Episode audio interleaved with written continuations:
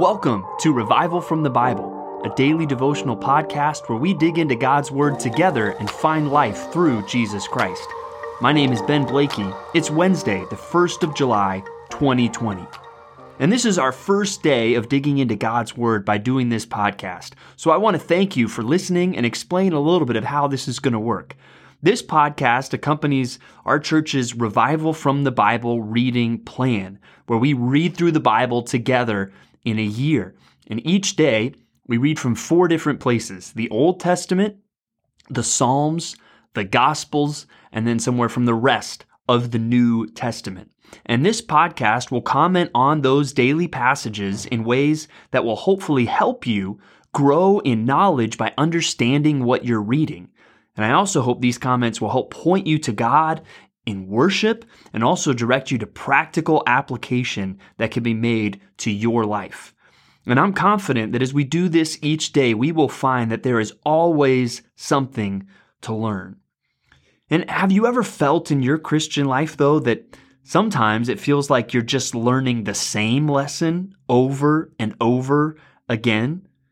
Now, some of that can be the nature of growth in the Christian life because we still have this sinful flesh that we're battling while at the same time we're being transformed from one degree of glory to another. But we need to see a danger in this situation. That even though God may often bring us back to some of the same issues on our faith that need to be, we need to grow in, we need to be careful and realize that there is a danger in coming back to these things again and again if we fail to learn the lesson. And that's why I want to start today by going to Psalm 78. Psalm 78, verses 41 to 55. And since we're starting here and kind of jumping in midstream in some of these passages, I want to just say something about the whole psalm. Psalm 78, in many ways, is a record of the amazing things that God has done for his people, for uh, the, the children of Israel. But in the midst of all these amazing things that God is doing, there's this really disturbing refrain that starts coming up. We saw it uh, once in verse 17, where after talking about some of the amazing things that God did, it says, Yet they sinned still more against him, rebelling against the Most High in the desert. So the psalmist is drawing this distinction between God is doing these amazing things, but the people, they're still sinning against him. And then usually said, well, then God responded and he did even more amazing things. But we see the disturbing refrain again in verse 32, which we read yesterday, which says, In spite of all this, all these amazing things that God had done, you know, just talking about the, the manna and bringing in meat to the camp in the wilderness and all that this that God has done, in spite of all this, they still sinned. Despite his wonders, they did not believe.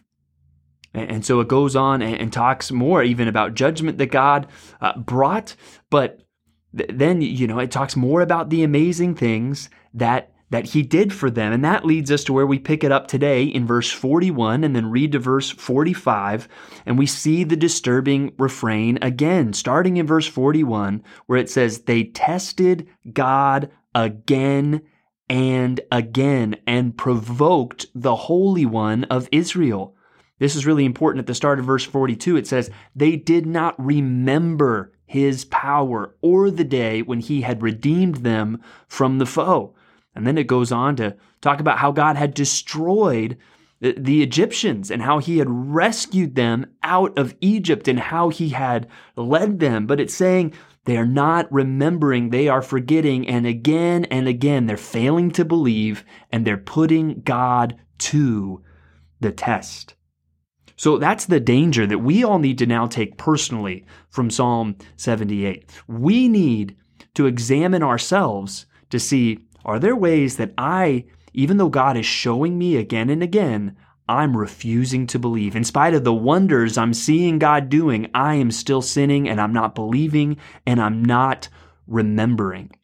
I want you to think right now what are maybe some of the tests going on in your life? What are some of the difficult situations where it might be hard for you to trust God? I, I don't know what it might be, but I, I think for everybody listening, listening to this podcast, there is some way that your faith is being tested. There is something that you are struggling to believe about God and His goodness and His ability to provide for you. Well, the next question I want to ask then is well, what are the wonders that you are forgetting? I mean, we have the record of the biblical history too. We can look back at Egypt and, and God's wonders in the wilderness with the people of Israel. But can we not also look at God sending his son into the world, Jesus Christ, that he died on the cross for our sin, that he rose again from the dead? And then also in your own life, haven't you seen God do wonderful things? Haven't you seen God provide for you? Haven't you seen God grow you in various trials? So I want you to, to pause and to think about the wonders that God has done for you. And then when you come back to these tests, to have a sense of urgency that you don't want to be saying about yourself, in spite of all this that God has done, I am still going to sin by not believing and not trusting in Him. We need to see the sin of unbelief as a dangerous sin. And there's no reason for it because all throughout Scripture, and then it should be throughout our lives, there is a record of God being a faithful God? Are we going to remember that? Are we going to listen to that or not? And I hope that brings a mixture of conviction, but also encouragement to you. Remember the wonders that God has done and trust in Him today. Now, I want to comment on our two New Testament passages, both of which are going to bring us to some pretty fundamental things about the gospel, the good news of Jesus Christ today. First, I want us to look together at our passage in Galatians, Galatians chapter 1, where today we're reading verses 11 through 24. And since it's our first time talking about Galatians, a little bit of background of the book. He's writing to churches in this region of Galatia, and he is clearly trying to take on a false gospel that is being preached to them. And what we gather from the book is that someone is clearly preaching a gospel to them that involves works, involves the law. Even specifically, it appears involves circumcision, saying you have to do these things, you have to be circumcised to be saved. And Paul is trying to set the record straight that no, that is not the gospel. The gospel is not a message of works that you must go do. It is a message of what God has done for us that is to be received by faith. And so that will help you make sense of today's reading. We're starting in verse 11. He says, For I would have you know, brothers, that the gospel that was preached by me is not man's gospel. And he goes on to give history to show, hey, nobody told me this. I got this straight from God. He appeared to me. He explained the gospel to me. And then when I met up with the other apostles, we, we were on the same page already. I didn't go come get this gospel from some other man. This gospel is coming from God. And when people heard me preaching this gospel, he says in verse 24, they glorified God because of me. So today's reading is a little bit historical for Paul talking about himself, but you can understand the reason he's talking about that is he's trying to explain the gospel to them. And he's trying to say, hey, I, didn't just, you know, go copy and paste what I heard the apostle Peter doing or these other people doing. No, God told me this. This message is coming straight from God. And so you need to listen um, because the message that you're listening to, Galatians, is from man, while the true gospel is from God. Now, there's an interesting intersection between our reading there in Galatians today and then also what we read in the Gospel of Luke today as we encounter John the Baptist, because we will see him talking a lot about works today. And he makes clear that's something that's a part of uh, this idea of repentance. So today we read in Luke chapter 3, verses 10 through 22. And it starts off the crowds are asking him, What then shall we do? And then he goes on to tell them a bunch of practical things that they need to do. Now, you might be asking the question, well, wait, Galatians is making it clear we're saved by, by faith, and that's what Romans says, and, and that's what the New Testament says. And John is telling them to go do these things. How does that work together? Well, let me just take you back briefly in John chapter 3 to verse 7, where John sees the crowds and he says, You brood of vipers, who warned you to flee from the wrath to come? And then he says, Bear fruits in keeping with repentance. That, that, that's the message there. Bear fruits in keeping with repentance. So he's calling them to repent, which is a one time decision, which comes along with faith, ultimately, that we're going to see is meant to be placed in Christ. But he's saying, hey, if you really repent, it's going to lead to fruit in your life. So we have to understand, and you need to understand, and as you talk to people about the gospel, we need to be clear of what is the role of works when it comes to the good news, when it comes to really being a Christian. And we have to remember no, good works are not what we do to get saved. Good works are what we do because we are saved. To get saved, we repent, we turn from our sin, we put our trust in Christ.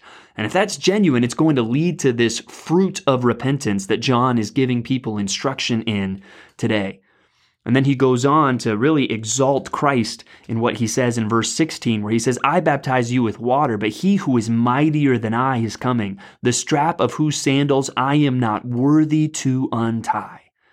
What a great statement of humility, and one that all of us should feel today that this life is not about us, it's about Jesus Christ. He is the one who is worthy. He is the one of whom the Father said, You are my beloved Son.